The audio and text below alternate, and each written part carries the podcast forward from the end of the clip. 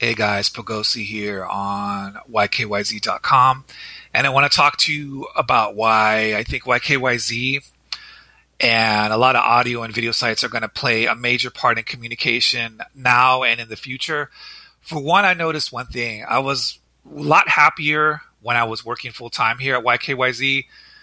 And it's mostly because I love communicating more with audio than just like text like even texting or reading too much stuff just gives me a headache now.